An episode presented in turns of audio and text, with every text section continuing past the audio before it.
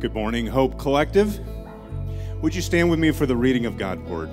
We're going to be in Matthew 5 today. If you have your Bible, I'll give you a second to open to there. We'll be in verses 14 to 16. Matthew 5 14 to 16. You are the light of the world. A city on a hill cannot be hidden. Neither do people light a lamp and put it under a bowl. Instead, they put it on its stand, and it gives light to everyone in the house. In the same way, let your light shine before men, that they may see your good deeds and praise your Father in heaven. This is the word of the Lord.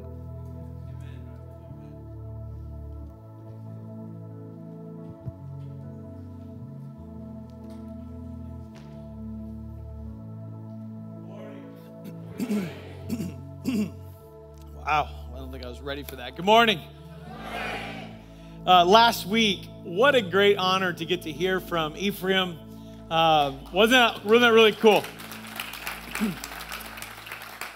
if you were with us in first service, uh, you had a chance to be present when we were able to say, okay, as a church, we're coming into the end of this month, which is the end of our calendar year, about 60 some thousand dollars short of, of giving budget. And as a result, we want to let God know we trust Him for that and we're not concerned. We believe the King funds what the King wants. And so we're going to tithe on what we know God's going to bring in. And so we gave Ephraim $6,000. You guys remember that, right? Um, he, that immediately was sent to be able to cover the rental for not just his home, but the guest house that they use there, um, which is a beacon of hope in Hinche, Haiti. During that service, somebody came up and matched that amount. Isn't that awesome? So we were able, yeah, that's cool. Second service, we let them know that happened, and then somebody came up and matched it again.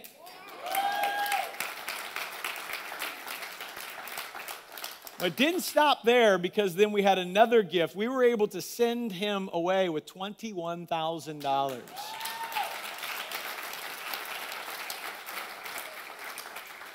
Generosity is our norm. Uh, this is what we do. We have missionaries coming in that we support. They'll be coming in. We have missionaries in Japan. We have missionaries in Chile. Uh, we have missionaries in Swaziland. We have missionaries in Brazil. Um, and I'm sure I'm forgetting uh, Ethiopia. Um, they'll be here to just hang out. So definitely take a few moments and stop by and talk to them next week. Anybody ever, um, I don't know if you do this, have family meetings? Yep. Usually, when you have a family meeting, one of two things is going on. One, you just want to clarify some things, which is typically what's going on in our home when we're having a family meeting. Just need to make some. We're usually going out of town and they're going to be there on their own, and we're just letting them know the penalties and the consequences that will take place. Um, other times, we want to talk about life and we want to form them as who we are as a family and what things we love to see happen in their lives and what things we want to protect them from. And, and um, that's a very positive experience most of the time. I want to have a family conversation this morning. Can we do that? Most of us sitting in the room would say, This is my church home. This is my local expression of church where I don't see it as something I go to, I see it as something I'm part of. We don't come on Sunday mornings to consume religious goods and services. This is not about us. It just isn't. It's about Him. And the more it's about Him, the more it's about others. And the more it's about others, the more it's about Him. It's really, really good when that happens. And so we want to take some time and just talk as a family. If you're visiting with us, there are times in family meetings where their friends get to sit in and experience it. You know, because sometimes a family meeting requires that we talk now. And they're like, but my friends are here, invite them. This will be good for them. Right? And so so I want to talk with us. Um, it's August, it's the end of our year as a church, August 29th. And I believe God wants us to get a really clear picture of where we're headed. Um, so I want to talk about our vision, but before I do, I want you to know that I am desperate, desperate, desperate to see the kingdom come.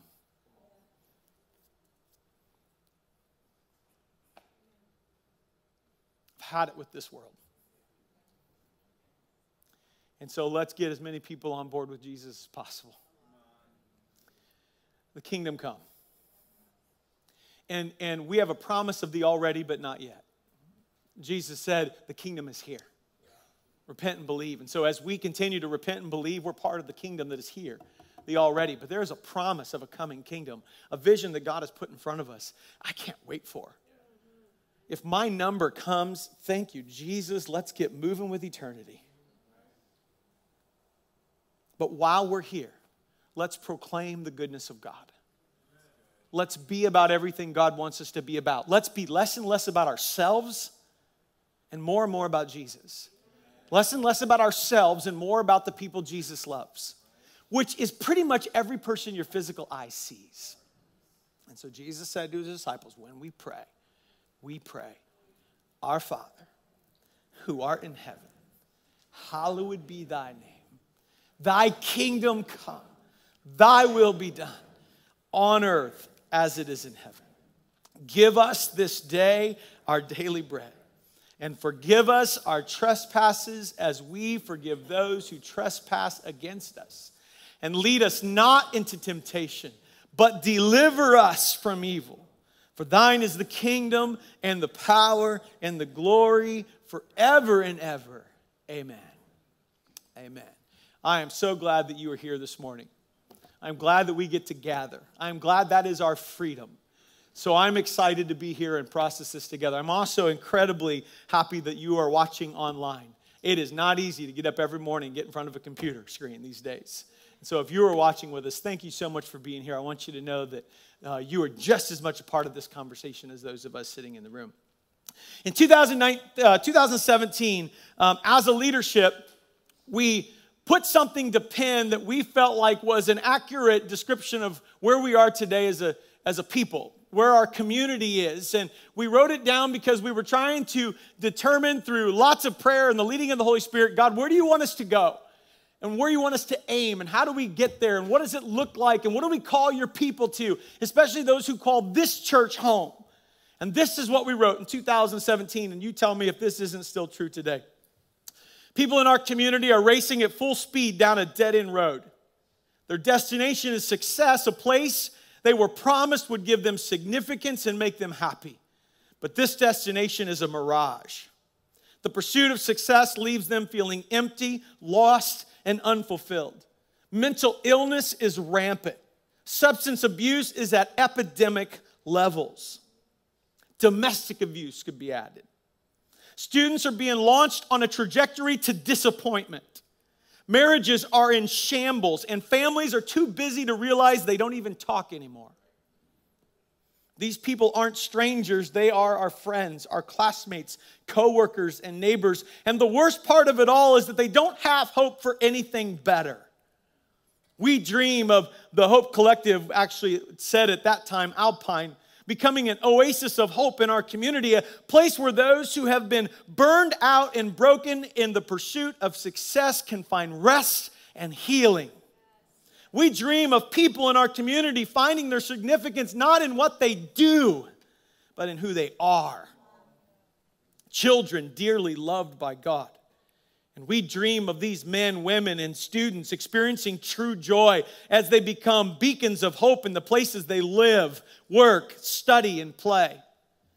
We imagine the Hope Collective overflowing with rivers of hope that bring life and health everywhere they run, not just in Lake Zurich, but in Lake County and the entire Great Lakes region to the ends of the earth. We see couples being more than roommates, but soulmates.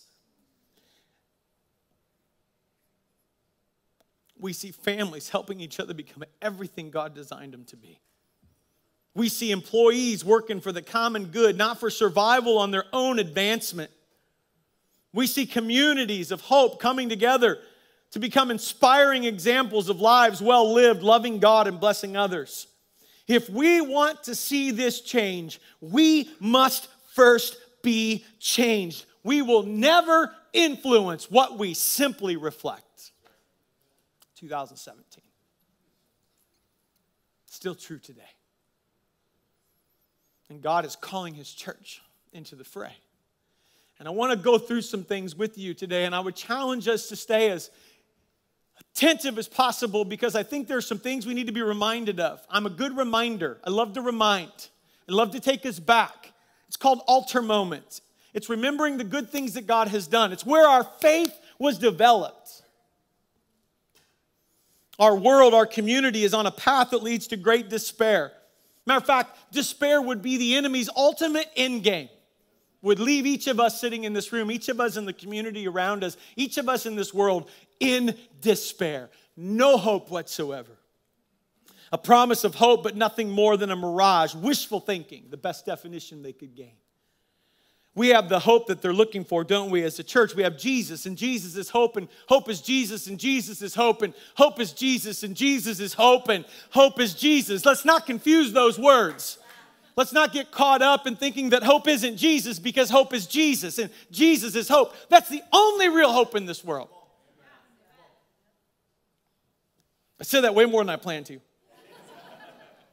And if despair doesn't sleep, then neither can hope. The church has to be awake 24 7 because hope is our cause. Jesus is our cause. Every day over one day. The Sunday morning Christian can't bring the kind of hope to the world that it needs. You just can't. It's every day, it's 24 7. It's keeping watch. It's wake up, O sleeper. Hope, we said, is a confident expectation. Matter of fact, let's do this together. We've been saying this for three years. Hope is a confident expectation of a better tomorrow based on the character and promises of God. Some of you looked at the screen to see if it was going to show up. It is a confident expectation. I can get up here and say, Oh man, come soon, Jesus. Because I know that everything he says is true. You can bank on it. It is a confident expectation of a better tomorrow. By the way, God's definition of better, not yours. Based on his character, he is who he says he is, and his promises, he'll do what he says he's to do. He always has. It's who he is. Hope needs a collective. How do I know that's true? Jesus said to his disciples, All authority in heaven and earth has been given to me. Now you go and bring this message, bring this hope to the world. Hope needs a collective. Jesus assigned it his church. It's done by, you want to know what the definition of collective is? We're stealing it back from the Communist Party way back. I know that's been a concern. Jesus can redeem all things, can he not? A collective is something done by people acting as a group. That's the church. We just redeemed it. It's not lost on me that last year on March 15th, the last Sunday, we were able to gather before lockdown. God put on our hearts as a leadership that we needed to call this church to be a collective of hope, real hope to our community. If we have hope, if we have Jesus, then we need to start acting like it. Not be the world that we simply reflect, but be light in the world. Actually, see the darkness dispelled because Christians who love Jesus show up. What would happen if we would stop being divided and start getting united about what matters? I'm trying. I'm yelling right now because I'm mad. I'm mad at what the church is allowing the enemy of our soul to do through culture. Enough. We're spirit led people. The same spirit that raised Christ from the dead lives in me. So let's act like that. And when we don't, let's lament it, not get guilted over it, and change who we are by the power of that same Holy Spirit.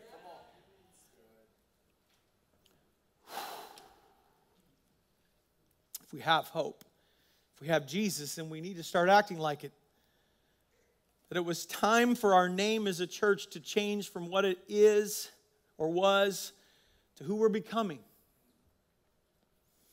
We didn't want it representing a geographical location, a place, because church can't simply be something you go to. It has to become something that you're part of. Part of. the Hope Collective. If you remember, I even preached a message on March 15th Hope needs a collective. Enter lockdowns. We did what we had to do. But man, the enemy has a way of working, doesn't he? We were planning on changing the name in April. We had to move that to September. And then we felt like God leading us to stop gathering around a stage for a season because it wasn't transforming us and begin to gather around tables where real transformation happens. And that wasn't popular, and so we didn't want to change the name then in September. That wouldn't feel right. So we moved it to October, where it's like, okay, we have to go at that point because this is what we believe God's calling us to. And that was a real powerful time for us as a church as we discovered that 80% of our church doesn't have real healthy community. Not only do many of us not have healthy communities, we actually don't have deep friends. And that's, that's not, to, that's not to, to make any of us feel ashamed or guilty. That's just to say, man, would to God we all have the level of relationship that Jesus showed his disciples, that they experienced and expressed with each other. Three months ago, we put on the calendar August 29th, Vision Sunday, where we're going to finally share this vision that God put on our hearts four years ago. And well, when you know it, this week we got a massive distraction with another round of mandates. I'm telling you all of that to say God knows it's all happening before it happens. But there's something big God's trying to do. And the enemy of our soul hates it.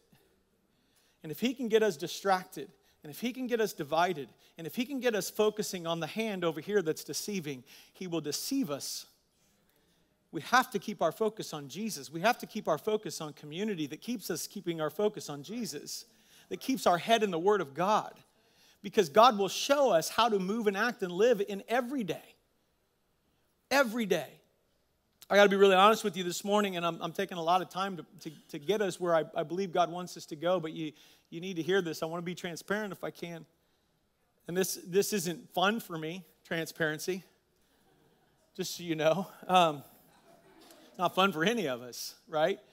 But then go to vulnerability. Vulnerability is not just transparency where I tell you something that's really real, but I actually let you speak in. It's vulnerability. And that's the kind of church we want to be is a church that's vulnerable. I've shared this with staff this week. I've shared this with our elders. I've shared this with friends around tables.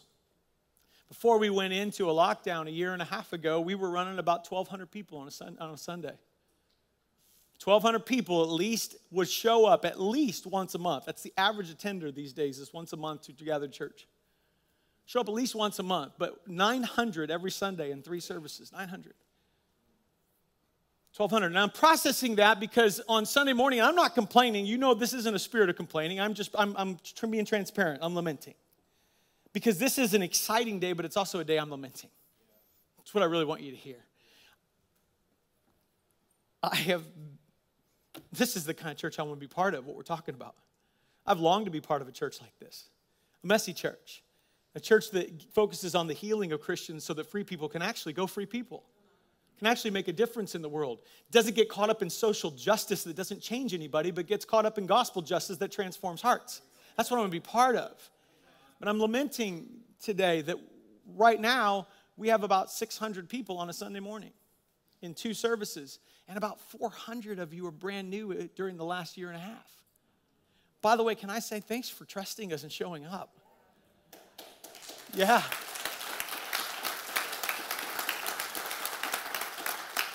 And when I say show up, I'm not just talking about in the room, I'm even talking about all you who are new watching online. I'm talking about those who have, have stuck it in. There's about three or 400 every week watching online. That's amazing. But when you do the math, there's about 600 people that aren't part of what's going on here anymore. I don't know where they are. They're gone. And I'm lamenting the fact that, man, what God's about to do and what He's already doing in and through this church is, is going to be so amazing. And I'm sad that people are choosing not to be part of it.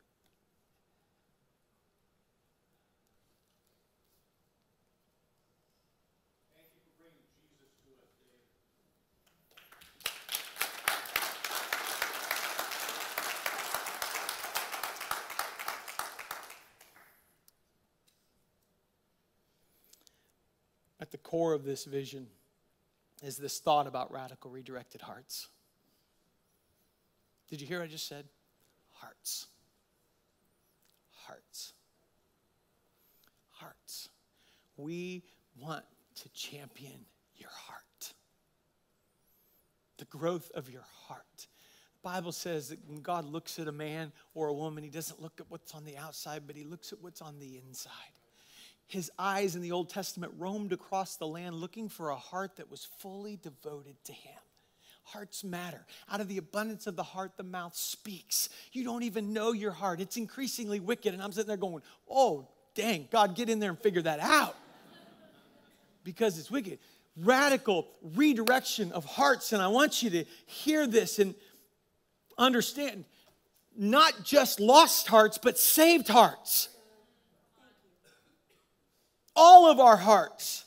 About three years ago, we made a strong statement as a church death to the American dream. That set some of us back on our heels. It's like, can you say that? in America and still love America? Yeah, because it's not our best quality. It promises something it cannot deliver. It's false hope, life, liberty, and the pursuit of happiness.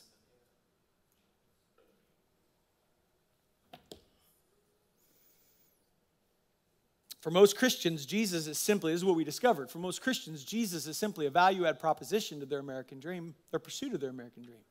He's a drawer on the dresser when he wants to be the whole dresser. He's an add on to our life when we need him, but when we don't need him, we forget about it. It's the most dangerous time in your life when things are going good. So we celebrate when things are difficult because we're communicating a need for him. But listen to you, you have to hear this. He won't be a value add. He won't be an add-on. He won't he'll refuse to be the drawer on the dresser. He will only be the dresser. And so it takes a heart that says, "Hey God, it may take me my life to get there, but I want to get there, so I'm all in." Here's my heart. Surround me with people that are going to help me see my blind spots. Surround me with people who will listen to my secrets and not go gossip about me. Surround me with people who are full of the Holy Spirit that will take me to the unknown places where you reveal who I am so I can change. Radical, re- the only thing he offers us is radical redirection of hearts. Sin stole and redirected humanity's loved wants and desires, and Jesus came to radically redirect them back to the Father. Each and every one, and we call it worship. It's obedience. It's I'm turning where my loves, wants, and desires are to the things of this world, and I am moving them back to God where they belong and where they are deserved because only He is worthy. Are you tracking? That's worship. Do you know what the opposite of worship is? It's idolatry. To stay in the place that we end up staying is so often idolatry. I went to church and we sang this song, Oh, I Went to the enemy's camp and I took back what he stole from me. And I took back what he stole from the whole place. Yes, I took back what. And you sing it in youth group, and they know how to take that song to another whole level. It's a childlike faith. Where are the Christians today that are ready to go to the enemy's camp and take back what he stole from them? Our faith, our joy, our hope, our love our patience, our goodness, meekness, and self control. Let's take it back. I'm losing my mic. ah, we had this light bulb moment as a church.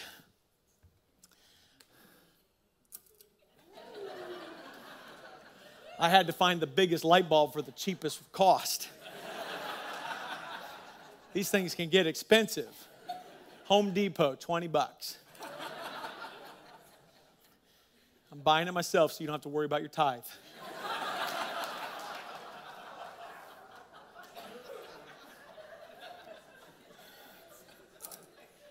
had this light bulb moment, this moment where, as a church, we let the light go on the light of the Holy Spirit. Can I explain it to you? Boy. When I think about my heart, and I get honest about where my loves are and where my wants are and where my desires are. And I can list them and hold them right here. Most of, many of us, and I'm speaking for you, and I'm sorry if I'm wrong. Most of us, a lot of us, some of us, will find that in the midst of all of those loves and all those wants and all those desires, God's not there. And man, it's hard to be honest about that. But boy, is it also healing to be able to look at that and say, God, I don't want you, but I want to want you. That was a light bulb moment for us as a church. That was a turning point for us as a church to say, man, and maybe God, you're there a little bit, but there are so many things crowding you out. So many of my loves, wants, and desires are focused on everything else in this world where I'm trying to find the happiness that's promised, but it's fallen short because the only thing that will fulfill you is the joy of Jesus. And I can say, God, I don't want you, but I want to want you. And many of us begin to pray that prayer and we begin to see our heart come alive once beginning to be transferred from the things in this world, the material things, the things, the accolades, all the things that the world offers, and begin to transfer them to Jesus where they never fail. Because he never leaves us or forsakes us. And we're in the journey of, of transferring. It's called worship. We're in the journey of transferring these. This was a light bulb moment born out of the Sermon on the Mount where we realize it's not something to go do. It's a picture of what you look like when Jesus gets a hold of your heart. That's the Sermon on the Mount. It's not trying harder, it's getting close to Jesus. It's born out of the fact that we're forgiven but not free. It's born out of our own recognition of where we are. And when we analyze our wants, loves, and desires, we don't want God. And so we come to Him and say, God, I don't want you, but I want to want you. And then in that moment, we experience or we begin to experience death to religion. I'm done with behavior modification alone. I want transformation of my heart. Yeah, behavior has to come, but my behavior won't save me because I can't save me my behavior will posture me to a place where the only one who can saves me. We learned about identity as children of God, kingdom over everything abiding biblical community, fighting the global giants of injustice because God hates injustice, radically redirected hearts where our hearts are finding healing, freedom that leads to our time, talent, and treasure being fully directed to the kingdom of God because we love the King and we stand and fight injustice for the cause of real hope in every life, the hope for eh, hope for the whole person. I just gave you the vision that sits in the picture frame of this church. Let me say it again so that you can capture what it looks like. It's radically redirected hearts where our hearts are finding healing and freedom that lead to our time and talent and treasure being fully directed to the kingdom of God because we love the King and we stand and fight injustice for the cause of real hope in every life. Hope for the whole person, not just physically, but emotionally, spiritually, mentally, and relationally. What a picture!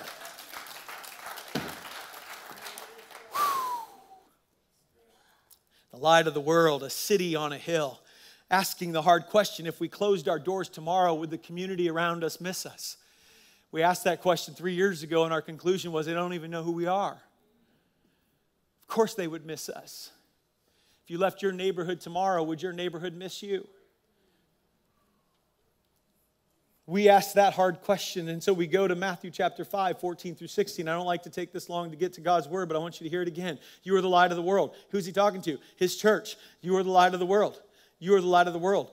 Like a city on a hilltop, like a city on a hilltop that cannot be hidden. No one lights a lamp and then puts it under a basket. Instead, a lamp is placed on a stand where it gives light to everyone in the house. In the same way, let your good deeds shine out for all to see so that everyone will praise your heavenly Father. So that let your good deeds shine so that you get tons of praise. No, so that he gets tons of praise. And you know who can allow that? Are the people who are durable in who they are, who, who aren't looking for accolades and everything to come from everybody, but they're durable in Jesus and they can say, Jesus, I actually don't need it and I don't want it because I don't deserve it. You do. You get it.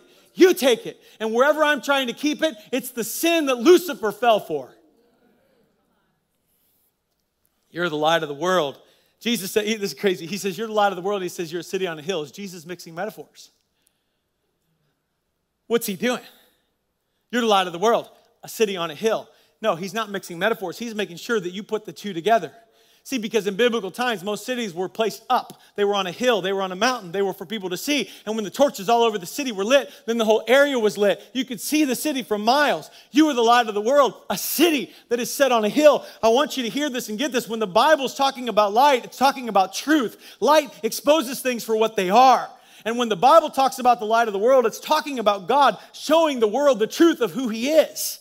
So, so get this the supreme light of the world is who? Jesus. Jesus himself is the supreme way God shows the world the truth of who he is. But then, if he's the supreme one, the other main way God shows the world who he is, the other main light of the world is not individual Christians.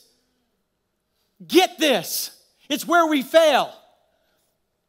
Not individual Christians, but Christians as a city, Christians as a community, Christians as an alternate society, Christians, alternate city in every city they live.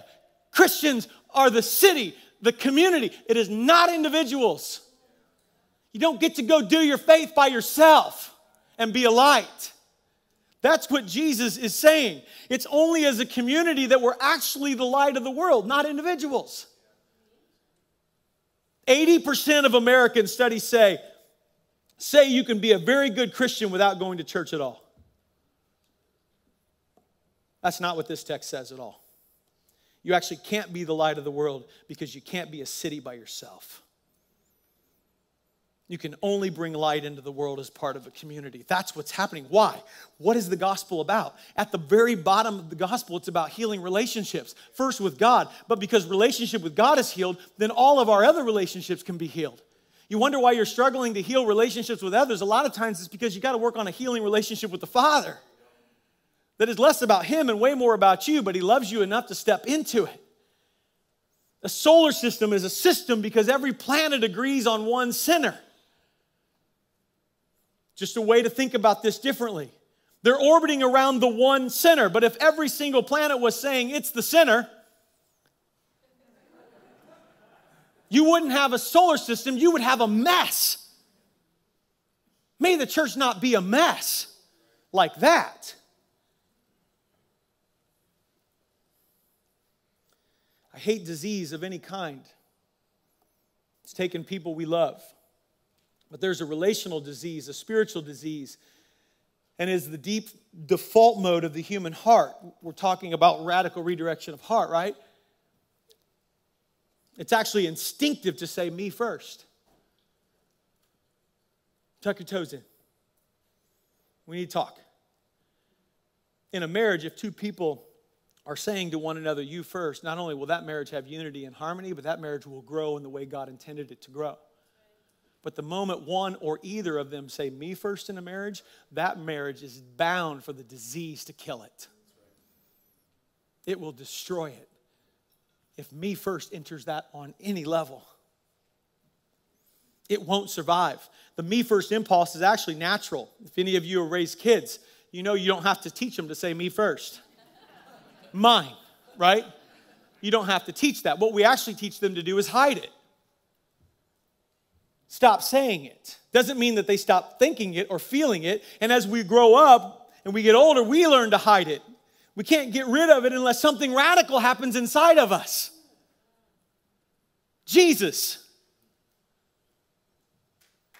Mm-hmm. All we learn to do as we get older is hide it. It's why the gospel starts with something radical like repentance and faith. You become a Christian only through repentance and faith. Why? Repentance is admitting that your whole life is permeated with self centeredness, selfishness, self righteousness. Repentance is not just saying, I've done bad things. Anybody can say that. That's not what saves you, is to just say, I've done bad things. Please hear me. Repentance is saying that self centeredness, self righteousness, me first permeates everything, not just my bad deeds, but my good deeds too. Now, hear this. You've begun to become a Christian when you realize even my good deeds that I've done, even my good deeds that I've done to try to control God and control people, even my good deeds are done in self righteous and self regard. Christianity starts with saying, I realize that my big problem is me first. And then repentance and faith. The flip side is faith. Because repentance, you admit you need salvation, but faith is saying that I see that Jesus Christ, the Son of God, gave himself for me and loves me forever. Matter of fact, he gave himself for us so that he could love us forever. And it's repentance and faith together that not only makes you ashamed of being self centered, but it makes it unnecessary to be self centered. Because you're humbled yet affirmed and you're loved. And it's repentance and faith that puts your spiritual disease into remission. Doesn't mean it goes away forever, it's going to be worked out in your life but it deals a death blow to me first, and that enables you Though we're still imperfect, we have the ability to create a kind of human community that nobody else in this world can. No one else in this world can create the type of community that Christians who love Jesus can. Nobody else in this world can create the kind of community that Christians who love Jesus can. Whew. Gosh, Lord, may we be creating that community today.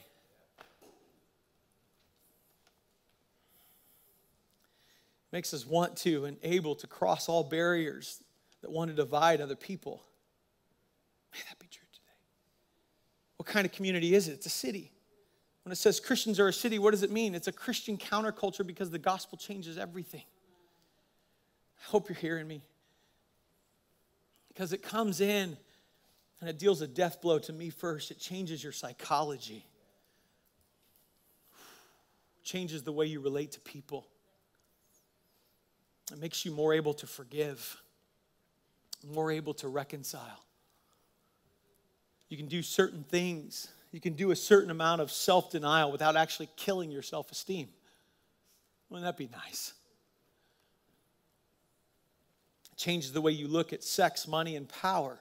Because once you get rid of the me first thing, sex becomes not a way of individual fulfillment, which is rampant in our culture, but a way of self giving and the creation of community. Money and power the exact same way. All those are being hit hard right now. They're radically different than the way they operate in the world, and what happens in the gospel creates a community, a radically different community based on everyone having this radical encounter with God that deals a death blow to your ego, that changes the way you do everything. Gosh, we need some radical death blows to our egos today. The way you do business, the way you relate to the poor, the way we relate to those cross racial divides, the way we relate to those who get a vaccine or don't get a vaccine, the way we relate to those who, who take something serious that you think should or don't take something serious you think should. It changes the way we relate to each other.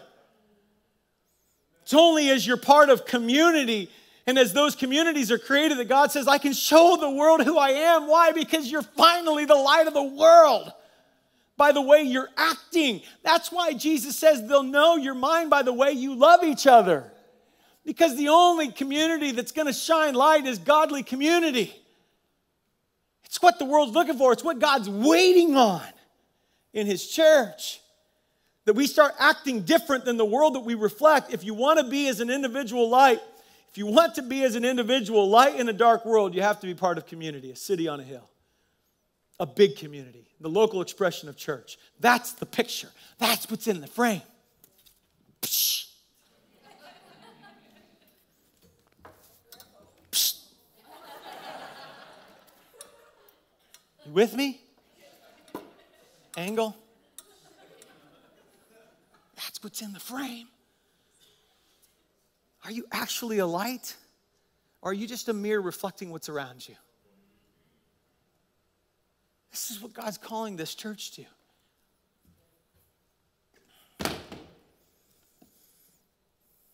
Our vision is death to the American dream. We want radical redirection of hearts. We want to see a collective of hope where people actually have hope, act like it, and bring hope to the whole person because that's what Jesus has brought to us. And so we have this frame. I'm going to give you this really fast and then we're done. Isn't that awesome?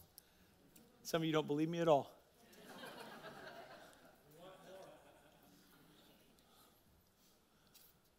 Four sides of the frame because the picture needs to be held by something stable. Top side, it's our mission. I'll tell you what, this is pretty crazy. Your mission is what, uh, what, do, what, are we, what are we doing? And we say we don't have a mission.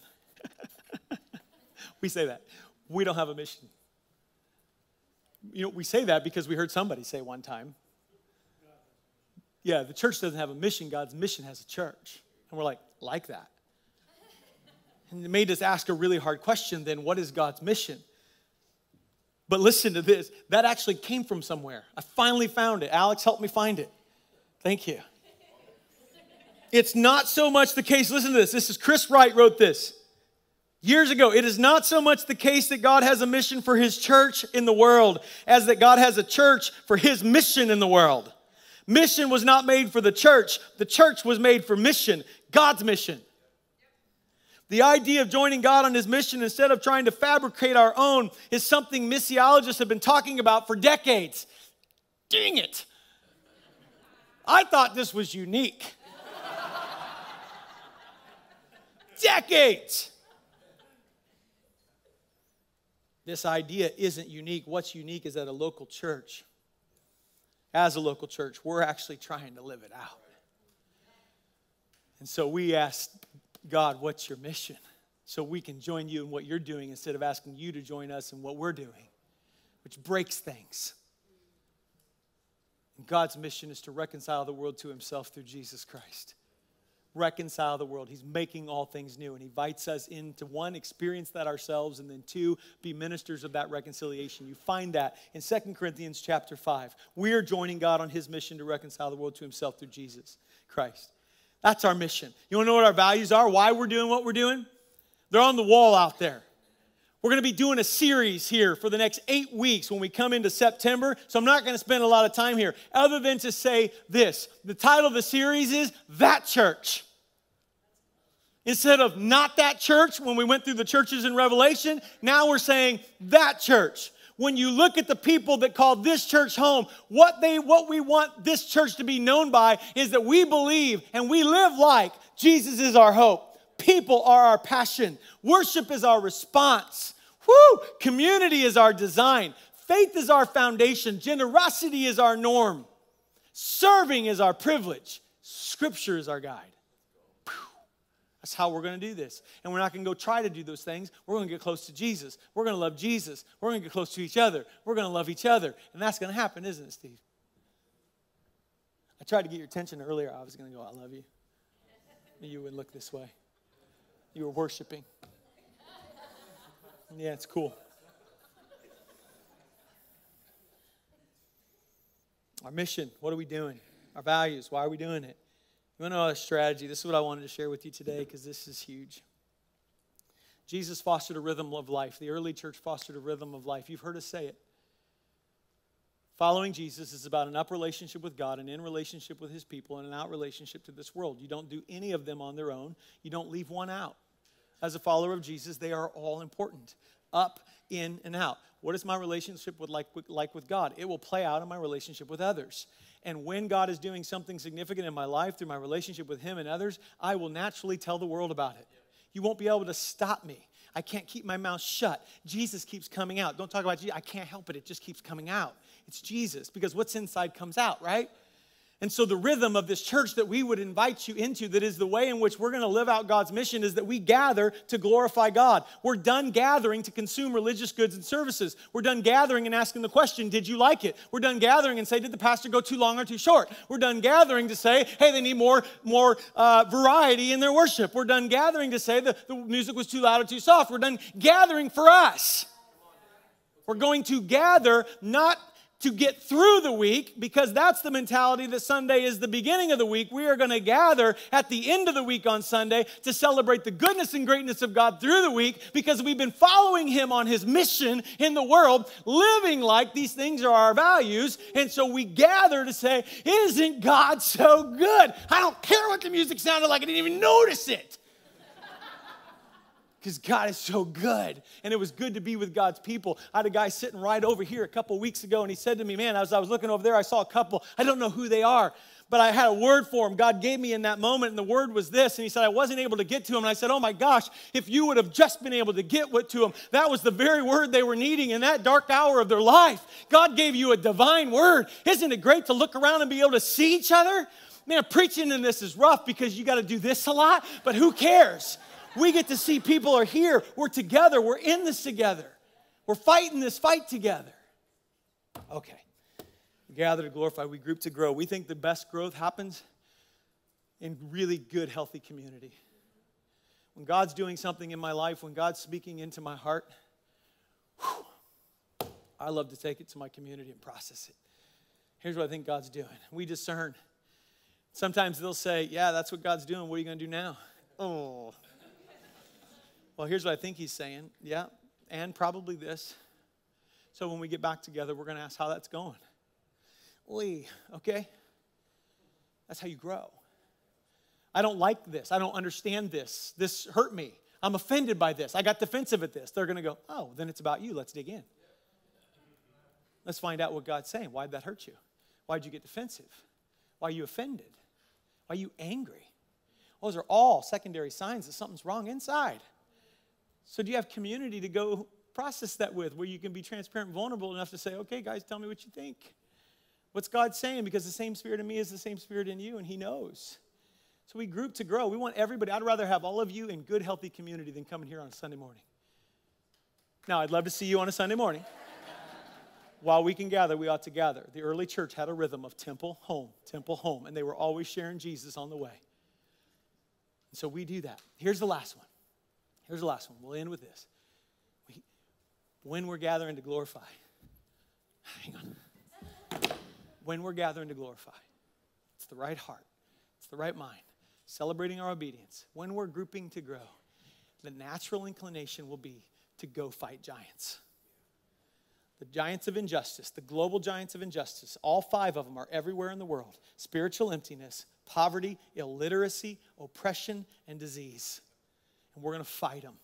We're committed. Why? Because when a heart gets radically redirected, the time, talent, and treasure God has given you is redirected to the kingdom. And what is the kingdom about? Bringing light to dark places. What is the kingdom about? Fighting the injustice in the world. God said, Jesus said to the Pharisees, Listen, hey, I love that you tithe. That's awesome. But you ignore justice and you don't love God. May that not be said about his church today. And so, two, three years ago, I was driving down the road and God downloaded this thought of hope centers.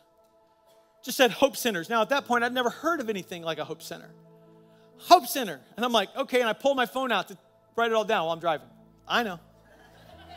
But God was talking and I wanted to catch it. You ever have one of those moments when it seems like heaven's gates open and things start flowing? God said, Man, I want a place where people who need hope can come, where people who have hope act like they have it where people who don't think they need hope can come and work alongside those who have hope and realize they need it too. That's a hope center where we fight for the whole person, not just the physical needs, but those physical needs often point to spiritual and emotional and relational and mental needs.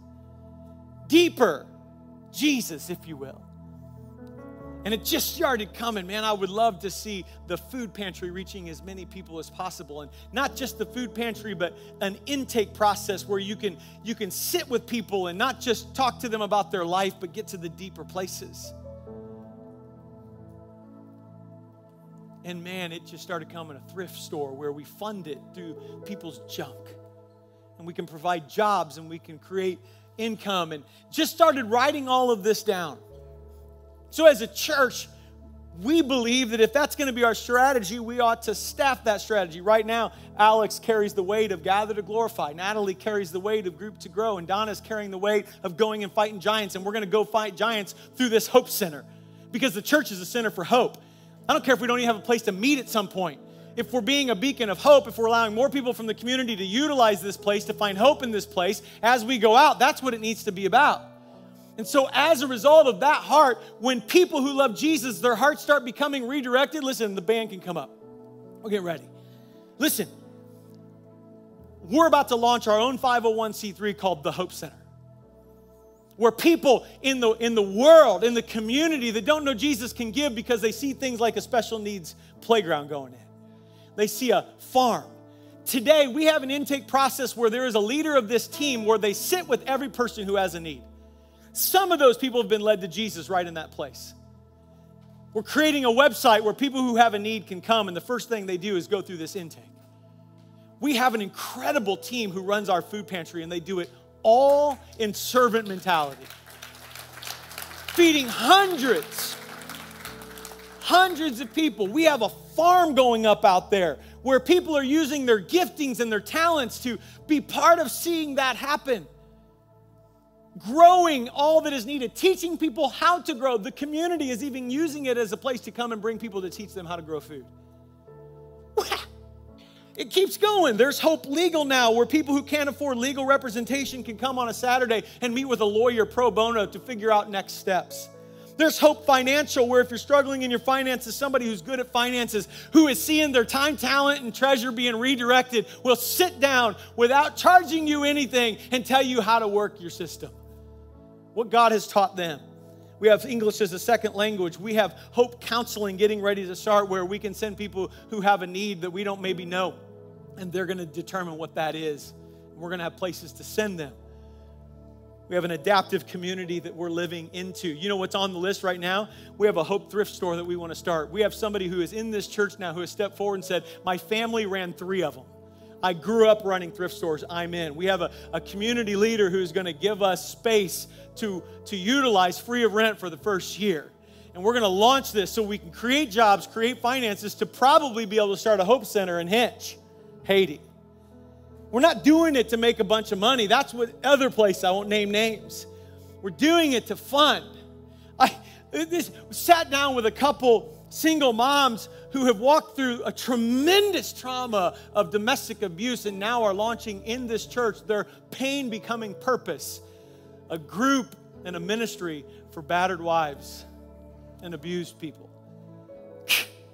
I mean, you can't write this script. When the church realizes, hey, church isn't for me. Church is the place that I get to be part of where we get to use our gifts and talents to change the world by being light in darkness. Man, it keeps going. I had somebody sit down with me this week and say, I have a model that I think will work where we can offer a fitness place, Hope Fitness, was how it was written in the thing. Hope Fitness, where we don't charge what we charge members, all goes to missions. So everybody, your membership gets sent overseas or gets sent to help somebody do some. I'm like, what is God doing? Where people are sitting down going, I, I own fitness places and God's really blessed it. Now let's figure out how we make a kingdom.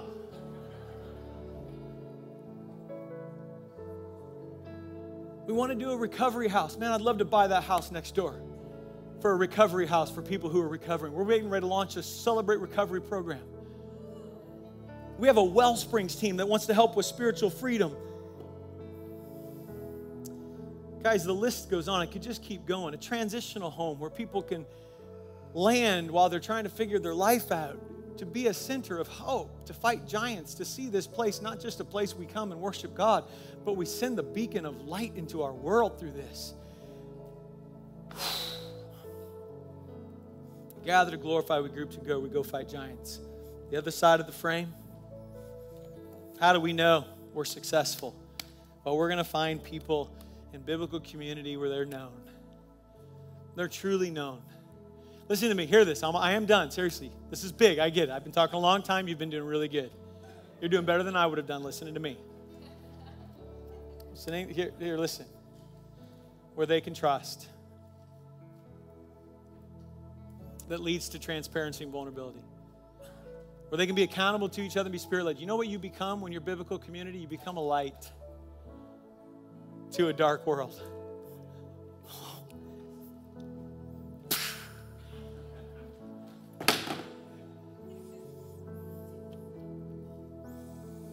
If this vision is realized, indispensable commodity for our community is what we will be. A city on a hill, light in the dark, hope for the whole person. Here's what we're asking you to do today. Oh man. My wife tells me, don't talk about the length of time you went. Sorry, I went long. No, it matters. Tell the children's ministry downstairs. It matters. Trust me. The kids are going spring, spring off the walls right now. On your seat is a partnership card. We're starting something pocket. It's in the pocket. Uh, if you're in the front row, it's on the seat. It says partnership. Here's what we're going to do. You've heard it. You've heard what we want to be about as a church that we are inviting you into a rhythm of gather to glorify, group to go, and go fight giants, whatever that looks like for you. God's going to be creative. The people that have come to me with these ideas have just said, I'm not sure what happened, but God just showed it. God just led me. This is what I want to do. I don't need to be paid for A, daycare, a low income daycare for people that can't. Somebody wants to launch that out of here. I mean, the, the list is, it's, I'm just keeps going. Would you partner with us and say, for this next year, this moment right now to the end of next August, we're going to partner and we're going to we're going to create this rhythm in our lives. As an individual, as couples, we want to be a city on a hill. Light in a dark place. And we know that that doesn't happen as an individual, it happens together. That means when it's opportunity to gather, whether it's online or here, we're gathering. We're not missing because there's a lot of vision that comes from right here. There's a lot of truth that comes from right here. And sometimes we need that to be able to take it into our communities. We're going to group to grow. We're going to go fight giants. We're going to find out what God wants us to do through this Hope Center. We're going to be a light to our community. Right now, people are blown away of the things that are going on. I've got I help one at the Hope Farm that can't believe a church is doing this. Can't believe it. I hear that all the time. I can't believe a church is doing this. Oh, isn't that good news?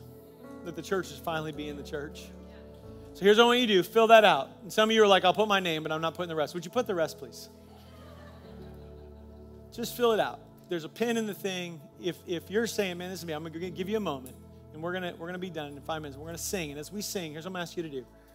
If you're online, really easy. Just go ahead and click the link that your host has given you, and you'll be able to follow that to be able to be part of this as well. Fill out that form. This is big for us because we're going to take these, we're going to put them into a database, and we're going to begin to communicate with you regularly as partners to help you be everything God wants you to be in this season of your life. How do we be a unified church? How do we be a light on a hill? Light for God, city on a hill.